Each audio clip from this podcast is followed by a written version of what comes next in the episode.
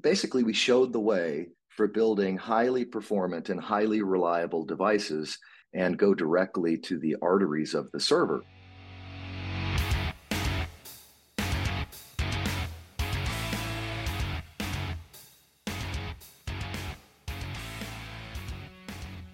Hello, and welcome to episode 73 of Great Things with Great Tech, the podcast highlighting companies doing great things with great technology. In this episode, we're talking to a company with a forward thinking approach to file and data management across diverse storage solutions, a company that has become an indispensable tool for businesses everywhere looking to solve the problem of data sprawl, storage utilization, data mobility, and application continuity. That company is Hammerspace. And today I'm joined by David Flynn, the co founder and CEO at Hammerspace. Welcome to the show. Ah, thanks for having me on, Anthony. Glad Excellent. Awesome. So, just before we kick into Hammerspace, as a reminder, if you love great things with great tech and would like to feature in future episodes, you can click on the link on the show notes or go to gtwgt.com. As a reminder, you can go to the podcast platforms Apple, Google, and Spotify follow and subscribe there to catch up on all past and future episodes, and also on YouTube at GTWGT Podcast. Hit the subscribe button and the like button and get all future episodes and past episodes, more importantly. And with that, let's talk about Hammerspace, David. And, you know, just firstly, let's talk about you and where you've come from on your journey in the lead up to founding and now being the CEO of Hammerspace. You bet. Um, well, if we started from the beginning, it would be uh, as a hobbyist, 13 year old um, who taught himself programming on a Commodore 64. I later had to confess that to uh, Steve Wozniak that we grew up a little too poor. Um, my dad got a PhD in physics, and uh, I had a lot of siblings, so we grew up a little education and child poor. Uh, but uh, that's where it started was as a hobbyist. Um, can I just but, say? Can I just say I had mm-hmm. a Commodore 64, so I, uh, we're in good company yes. here. That was that was my first computer, and that's the first computer that I used to program. I remember getting a magazine from a bookstore, and I typed in the code, spent three days typing it in, and then when I hit go, it yeah. didn't work.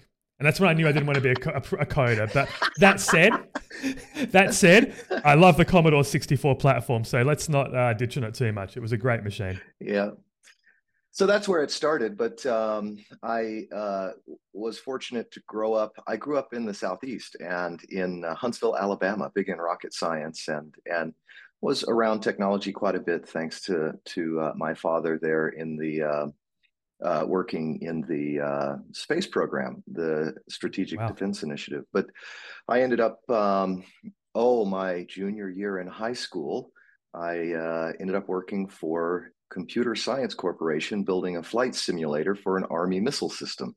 Whoa! I got in high school. Got, in high school, yeah.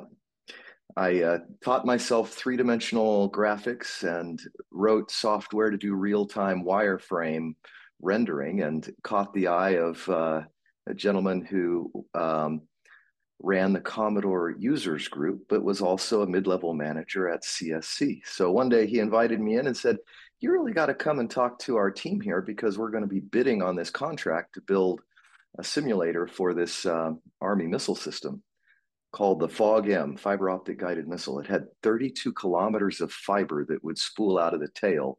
The, the uh, thrusters were actually on the side of the body, but that way it was unjammable, and you could, you know, be 32 kilometers behind the front line and and uh, launch these things. But uh, so I, I ended up writing software, in this case on the Commodore Amiga, for doing a solid fill 3D graphics to, you know, for a training uh, thing. Um, but so that was my passion to start with was three dimensional graphics. And that led into, um, you know, I went to college, went to BYU, um, worked at a, a local uh, firm that was in the noise monitoring business, right. built industrial microphones and we had contracts with several major airports around the country and and that led to me building a graphics information system a gis system for mapping out flight paths of airplanes relative to the noise monitoring base stations around the airport. And and in all of this uh, we used the oracle database. Okay. And so this we're going into crazy details on my my career arc here. Ah, it's, so, fasc- it's um, fascinating. Um, Keep going. so, so um, I ended up uh, one of the kids that I was in college with. Uh, his dad had done marketing for Oracle in the very early days. Remember the stunt with a tank on the driving a tank down the road, Larry Ellison. I have I have was, seen that. Yep, yep, yep. Yep. Well, so we interviewed with this burgeoning team at Oracle who was going to build a web browser right before the war broke out between Microsoft and Netscape. Larry Ellison had set out to build a web browser. And then it became clear that nobody was ever going to make money building web browsers. so the team that I had become part of at Oracle within three months had got uh, spun off into the Network Computer Inc. Larry Ellison's uh, um, go at poking Microsoft and Intel in the eye by introducing a, a non x86, non Microsoft OS smart terminal. You might remember okay. the the attempt around smart terminal stuff. Yeah. And um, well, uh, that ended up, uh, you know, we built uh, stuff based on NetBSD, embedded, mm-hmm. you know, the brains there, but um, it became apparent that corporate smart terminals and thin clients were not all that big of a market. And so we switched focus to interactive TV.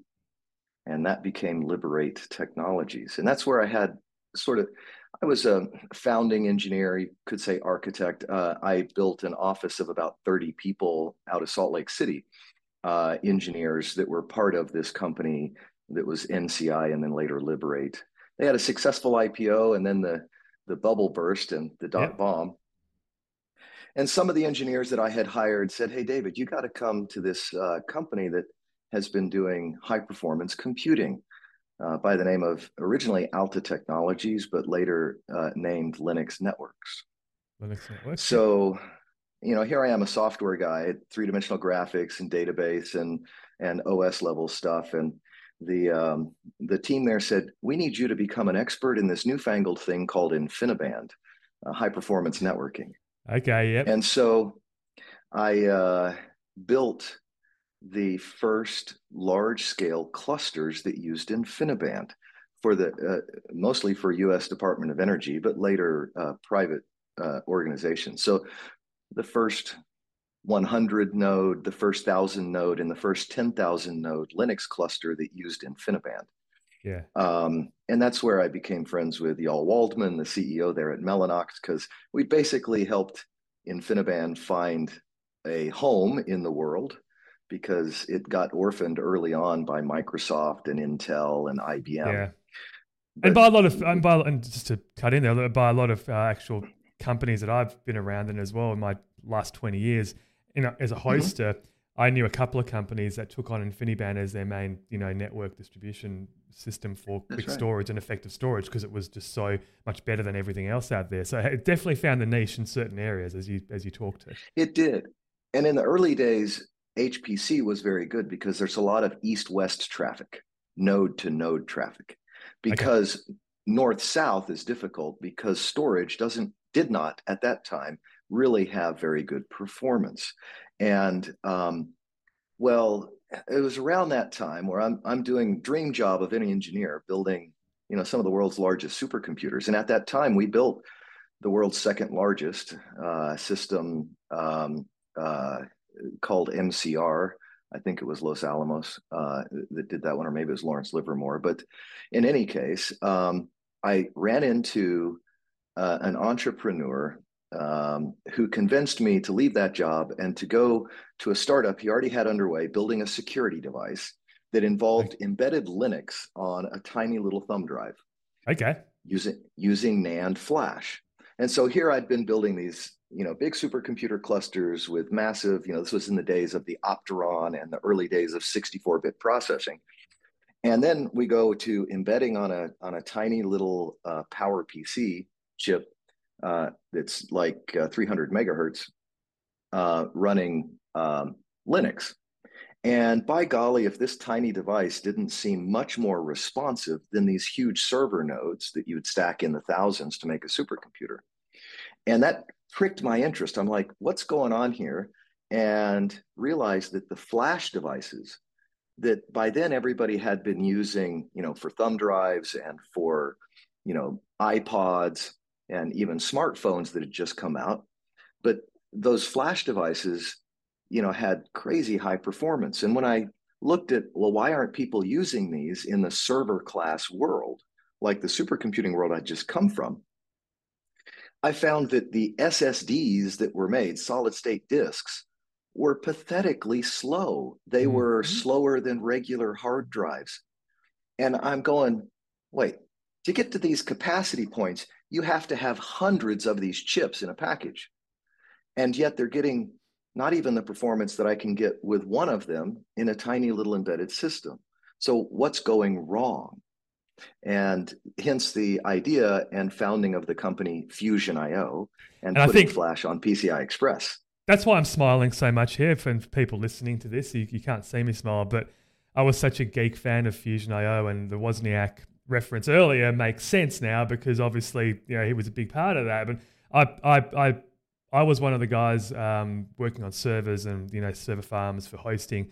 When mm-hmm. I first got my first Fusion IO um, device that we put into the server to test out, blown away. Like it was like the most amazing piece of hardware that I'd ever used at the time, right? It was so groundbreaking.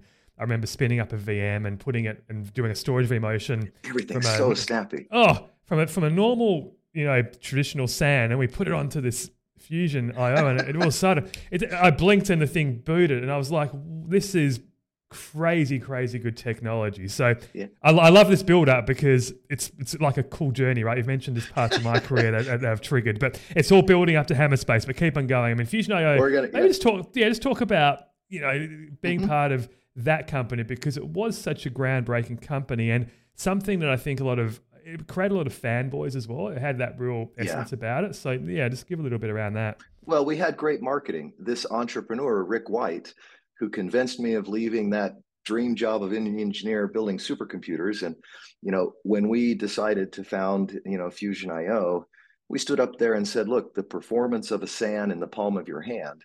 And people didn't believe us that you could have higher performance than a, you know, than a million dollar storage array in a device that could fit in your hand. And we undersold it more than anything because it was way faster than any number of disk drives. You can't fix latency through parallelism. You know, it only gets worse. So this was crazy, crazy fast in comparison. And you know, the um, basically we showed the way for building highly performant and highly reliable devices. Uh, and then showed that you needed to bypass the RAID controller and the storage buses and protocols and go directly to the arteries of the server. And um, it what this company Fusion IO was way more successful than I would have ever dreamed. Um, there was so much pent up demand, uh, so many let's call them wasted CPU cycles waiting for IO yeah. that uh, and but it was really difficult for normal folks to take advantage of it. Maybe if you had a database, you know, maybe if you had um, a very large homogeneous web scale application like the big web monsters, and you mm-hmm. know, uh, Facebook was an early adopter, Apple with iCloud was an early adopter, yeah. um, Microsoft, um, but for normal folks, what was missing was a high performance file system that could truly exploit Flash distributed even down in the servers themselves. Yeah. Uh, right. Can I, can I, can I say as well? I think one of the things about Fusion IO that I remembered was uh, cost was obviously you know something that you had to consider in terms of bang for buck. Understanding you know that it yep. was a lot more expensive than if you had like a SAN traditionally for for obvious reasons. But then yeah, I think when I think about it, it was massively ahead of its time as well. That, that's the feel that I got for for that yep. technology and the uptake at that more commercial level probably didn't wasn't there because of that that that step that people had to take to go, hey, if I'm going to run some VMs, what's the benefit of running VMs on this rather than what you talked to, which to more your point was more that high performance sort of scenario, right? Which well, could justify the cost. Well, you know what happened is, and we early on, as a matter of fact, the idea for Fusion IO came from a discussion about how to build high density virtual desktops. Um, at the security company, we wanted to be able to run desktops in a secure environment in virtual desktops. And that's when, you know, I, I got to looking at, well, the only reason you can't put 10 times as many VMs on a server is because of IO constraints. And so Fusion IO was actually built initially to solve VM density by solving IO density.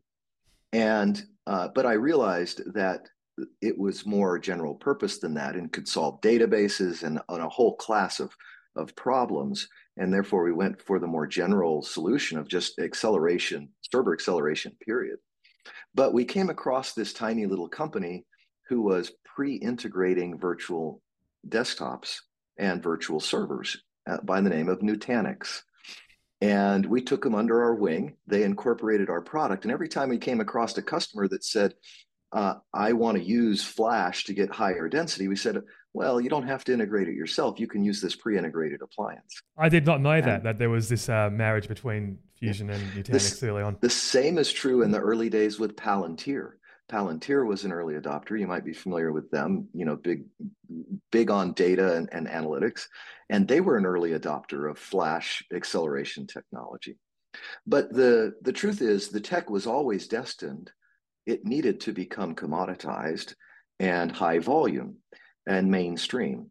And it was in the standardization of NVMe, uh, and uh, and now the NVMe um, connectivity SSDs are the largest um, uh, dominant form of SSDs in the enterprise, and will be um, in what is it a couple of years. They're anticipated to be nearly a half a trillion dollars a year. Wow. 400 billion a year in NVMe flash. Um, and so that's what it was destined to become. And now, of course, it's become much more cost effective as those technologies have gone to volume and Absolutely. flat flash density has gone up. When, when I consider when I consider you know what I've got in my server running here, I've got a, a, a two terabyte NVMe high end NVMe mm-hmm. disk high write, you know, and think about what that cost versus what what the fusion was you know, back in the day. It's it's actually you know mind-bogglingly cheaper than that. But that's, right. that's what that's that's what we do when we advance in technology. You know, when it becomes mainstream and the technology gets more well, and that's, accepted. That's the beauty of Moore's law, right? Double transistor density, and with flash, it was actually uh, faster than that because you could not only pack the transistors but you could put more bits per transistor with multi-level cell and triple level cell and so forth. So the capacity density of flash has actually been faster than Moore's law. And that means the cost per unit capacity has come way, way down. And of course, the bar was set for what kind of performance one should expect. And now, you know, not all NVMe devices are created equal, but those that are done well get, you know, similar performance to Fusion IO. I wouldn't say yeah. they're quite as performant, but you know, nowadays uh, it's uh, it's it's much more uh, available. Yeah. So then, you know, Fusion IO, I think from memory, Fusion IO got sold off to uh, or acquired to, by SanDisk in about 2014. Correct. So Hammerspace was about 2018, obviously, you know, probably a few, yep. maybe 2017, 16, where you started the idea. So what did you do between, you know, SanDisk well, I actually started, I actually started building this technology uh, in 2014 when I left Fusion IO. Okay. Um, the the realization was if you really want to get the best from Flash, you need it local to the server. You don't want to suck it over the network. And so we need a file system that can aggregate decentralized data, data that's distributed across servers or data that's distributed across third-party storage systems and or data that's distributed across whole data centers. See, these are all three different scalings of the exact self-same problem data locality in the storage devices, whether it's across devices in servers, across third party storage systems or services, or across whole data centers. It's still a matter of how do we have a logical unification into a single global namespace while you still have a physical distribution uh, across all of the diverse infrastructure that you might have in these different facilities. So, logically unified physically decentralized we needed to build a technology that was capable of, of doing that with data. It was the main reason why people found it hard to adopt Fusion IO mm-hmm. because traditional NAS kills your performance, right? Traditional NAS uh, saps all of the potential and uh, of a, of uh, of delivering that. So you need a real parallel file system. You need a a way to aggregate the performance of many flash devices into a, a single high performance environment that doesn't um, create a choke point on the network, as it mm-hmm. were. So okay, so, so I left. Yeah. And, oh, go ahead. Go ahead. I left and I started the company Primary Data, and of course, having golden fingers uh, leaving, you know, Fusion IO, um, I was able to get uh, VC funding and build uh, primary data and acquire some of the technology and get the team together. But about four years in, uh, you know, um, I set the expectations with the VCs. So we're going to go after a really hard problem here. File systems have always been the most difficult part in software of, of operating systems. You know, the operating systems have been defined in large part by the way they manage data on, mm-hmm. on storage devices. Know, DOS was named after it, Disk Operating System, and it was that FAT16 and later FAT32 and then NTFS file system that were kind of the defining features. And, and the file system went from sitting on a single disk to sitting on an array of disks to uh, being in front of a storage array or actually being embedded into the storage array, and hence you get NAS. Now the file system is shared across the network but uh, that architecture leads to the, the network becoming the choke point to get to that appliance. And NetApp, network appliance, was an appliance sized version of a, a, file system on the network, a file server. And so um, primary data set out to build a new type of NAS, not a scale out NAS like Isilon or a scale up NAS like NetApp before it, but a true parallel NAS. Parallel. Because only then where you're going to get the advantage of high performance flash at scale is to have many parallel, uh, you know, ability to talk to many different nodes at once in parallel. And uh, so that was what we started building at Primary Data was going to address that. And when the VCs got a little uh, myopic, as they tend to, um, and we had a disagreement about where to go with the company. I wanted to pursue the bigger vision. Uh, you know, I ultimately I bought them out, and that's when we founded uh, Hammerspace with all the assets and technology from Primary Data.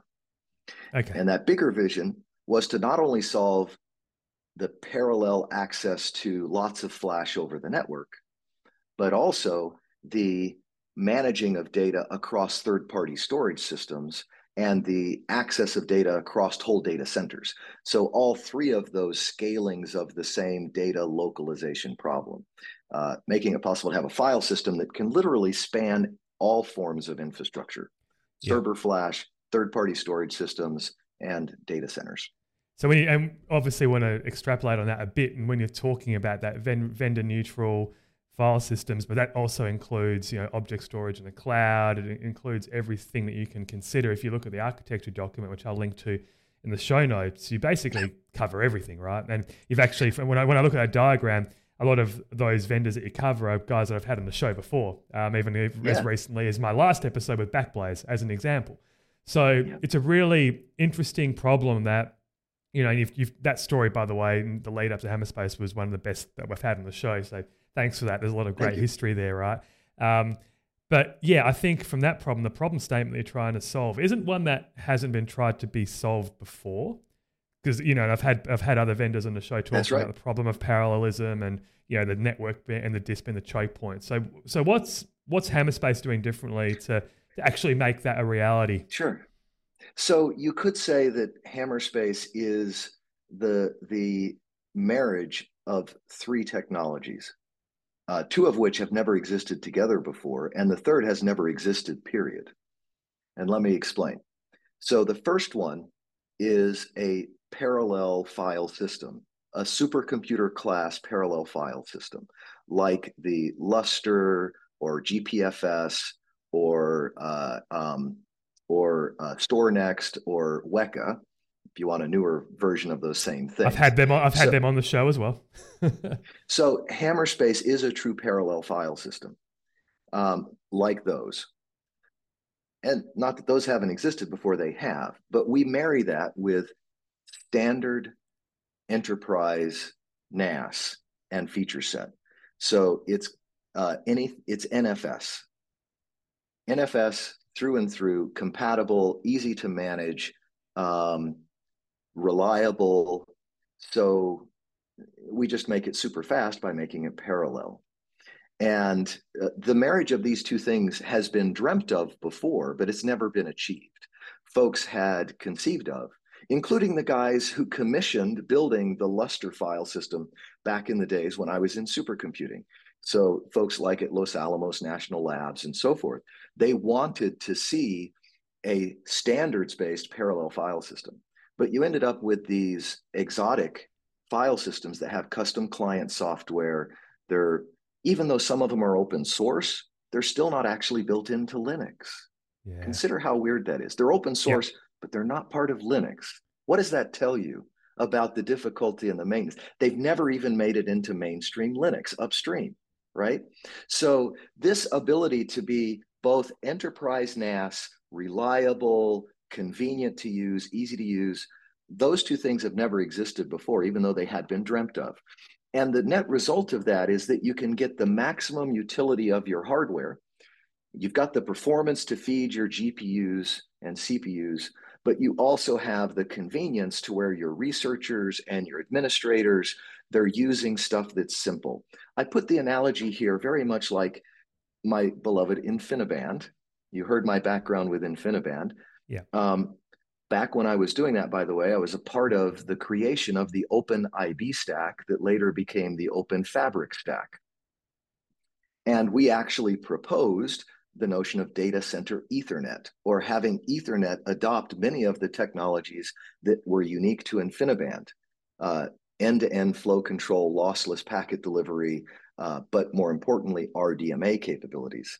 And we've seen over the years, many of those things get adopted into Ethernet with like RoCE, the RDMA over Ethernet technologies. And now with AI becoming a very mainstream thing because of the, uh, sorry, AI is driving HPC into the mainstream. Yes.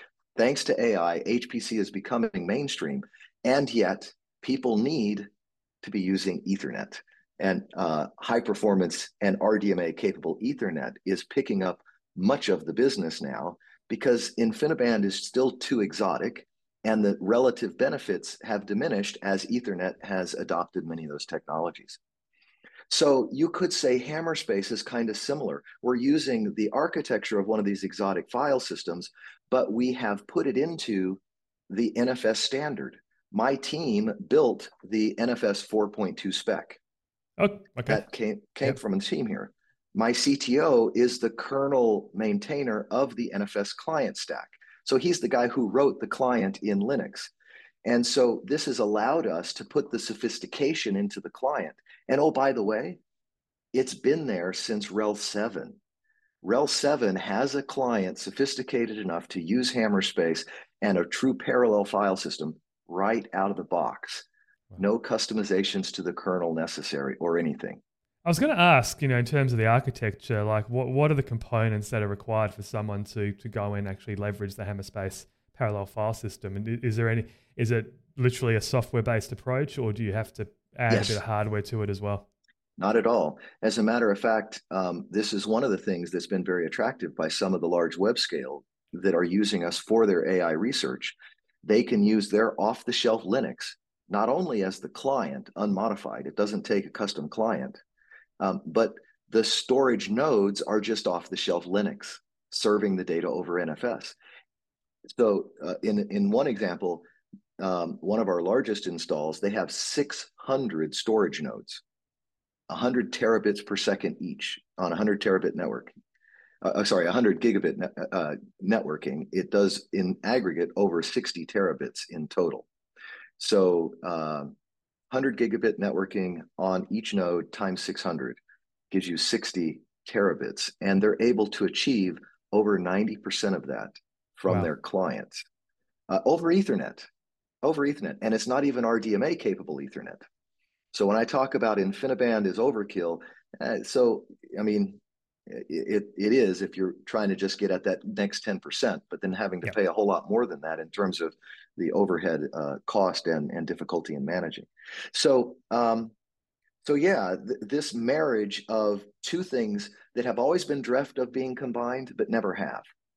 Enterprise standard NAS and high performance supercomputer scale parallel file systems.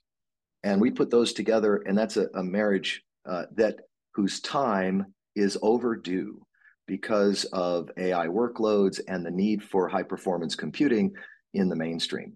Mm. But the third piece is what makes it utterly unique, and that's the data orchestration. The fact that we can sit data on any form of storage, file, block, or object from any vendor, and we can move the data uh, across them from within the file system. So there is no, they're not copies, they're different instantiations of the same data. So you get that logical unification of physically distributed data where that data can be distributed across any form of third-party storage system or service. That's what I was going to say is the mainstream, right? That's that's the mainstream component of it because you obviously talked about high performance compute AI, which is becoming more right. mainstream. But from what I've seen in terms of that unified file system that you guys can provide to even just a remote worker on a on a laptop, exactly. That's the that's the actual real beauty of it from a mainstream perspective. Everybody needs data orchestration because everybody needs to incorporate cloud computing and they need to be able to shift workloads around to support a, a, a geographically distributed workforce. So the old school adage of move the compute to your data mm-hmm. is actually couldn't be more wrong. The compute is what has to be tethered to the real world you have to rack and stack a bunch of silicon and you have to power it with an electric grid and that's at a fixed location. So it's the data that's virtual. It's the data to, that ought to be able to be moved. With data orchestration that data can now move and you can move the data to where you're going to do the compute instead of this thing of move the compute to the data. You're from the storage industry so you've probably heard people use that all the time. Absolutely. Absolutely it's a, it's an interesting one because I think it, it solves a lot of issues that, from my perspective, I know that we had trouble sol- solving when I was, you know, on the, on the other side, actually responsible for architecting, you know, uh, hosting and storage platforms. It was always an issue, mm-hmm. you know. And then, and then how do we then within the operating system to a company that we're hosting solve that as well? So it's a, it's a double it's a double edged problem that we that we used to try and have, and we could never really look at it. I mean, object storage was kind of the thing that people defaulted to to solve that issue to a certain extent. But then to that, it still creates problems in terms of accessibility, duplication, um, access, speed of speed of files, it's, all that kind of stuff. It was kind of this: if we forego any notion of high performance access, low latency access, if we say it's going to be low latency, then then you know maybe we can solve the problem. But they really threw out the baby with the bathwater because you know, it was all in an attempt to be able to scale to web scale and host lots of data from many different companies in the cloud. So Amazon invented S3, super simple storage, three S's, which was really a dumbed down file system, not a real file system, not mm-hmm. something your OS knows how to read and write to, right? Yep. So you have to change every last application in user space to talk to this thing over HTTP, web protocols. So forget performance, right? And forget the rich feature set. I mean, you cannot even put your program binaries and libraries, your program packages on it and run from it. The OS can't load programs off of it. Yeah. Right. Therefore, so it's not it's, a file system. It's not a file it's system. not a file system. It was always a cop out. And the cloud guys convinced the whole industry that, hey, if you want to go to cloud, the way you do it is you rewrite your stuff to use object storage. It's like all of that was because building file systems is so damn hard.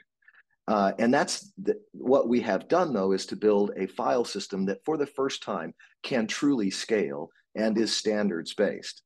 Um, and that happens to put the data movement function behind the facade of the data presentation. So now data can move transparently to the access and use of it. In other words, we make the presumption that data is always in motion and we provide the vehicle so that you can consume it even while it's moving. I get it. It's awesome. It's, it's a great story. And hey, time's moved really quickly. I didn't even really realize how quickly we've gone through because it's been such a great conversation, right? But I want to finish up um, really talking about what you see the future for, you know, the world that you're in and where you see it. The trajectory that you're on is is crazy. Um, but you know, tell me a little bit, maybe in, in three minutes or so, you know, where sure. Hammerspace where Hammerspace is going, um, and where you see the, the this data industry going as we continue to be connected as AI takes hold and HPC becomes mainstreamed? Well, um, I see a lot of disruptions that come by looking at what's going on at the high volume commodity uh, consumer end of the spectrum. And our data as individual users on your iPhone or on your on your laptop or tablet, we have become accustomed to data being orchestrated. You don't even think about it. All of your data is at your fingertips no matter where you are. You can even lose your device and and go buy one and magically all of your data is there maybe because it's stored in the cloud or backups were stored in the cloud it's all orchestrated for you so if hammerspace is successful in as little as five years the industry is going to look back and say how did we live in a world where we had to store and copy and merge data sets versus simply having data orchestrated for us to where it transcends the storage systems that are holding it, the same way your consumer data transcends the, the cell phone that's holding mm. it at any one point in time. And it's the ubiquitous of connectivity that is the tipping point for both. You know, our cell phones are connected all the time now. We don't know what's on them versus the cloud. It doesn't really matter. Well, data centers and the world uh, is so connected now that we can build an orchestrated you know fabric to where data appears to be everywhere and even this very high density petabytes of unstructured file data so it was really only a matter of time before the infrastructure was capable of supporting it and now with hammerspace we have the software layer to give you that facade of the omnipresence of data across all of the different data centers and in whatever system you need to consume it from at the highest level of performance of a supercomputer class file system. So the way I envision it, the world will soon forget the old days of copying stuff between storage systems, the same way we have forgot carrying floppy disks when we move from one laptop to the next, or carrying thumb drives. We don't even think about that anymore. And you shouldn't have to think about that when it comes to enterprise file data or unstructured data generally. It should just be there on all of these devices and orchestrated for you.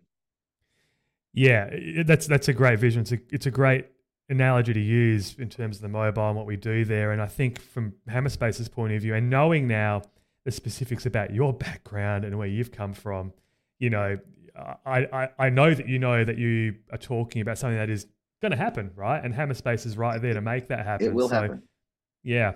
Um, and, and, data, you know, is so central to everything that we do today. I mean, I talk about that from a Veeam perspective. We protect the data. We, we love seeing data being stored in this easy way because it means that for us, we can trap it a little bit easier and manage it at that level as well. So there's so many good things here to, to, that we could still talk about. But I think it's been a great conversation about not only your history, but the history as to why Hammerspace exists. And I feel like you really gave a, a great journey story as to the, the, founding story of Hammerspace, the technology behind it, why it exists, and what it offers. So, thank you very much for an engaging conversation.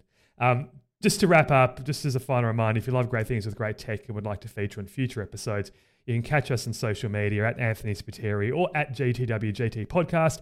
Head over to the website gtwgt.com and subscribe. And once again, a heartfelt thank to you, David, for being on the show. Thanks to Hammerspace. My pleasure. And we'll see you next time on Great Things with Great Tech. Thank you.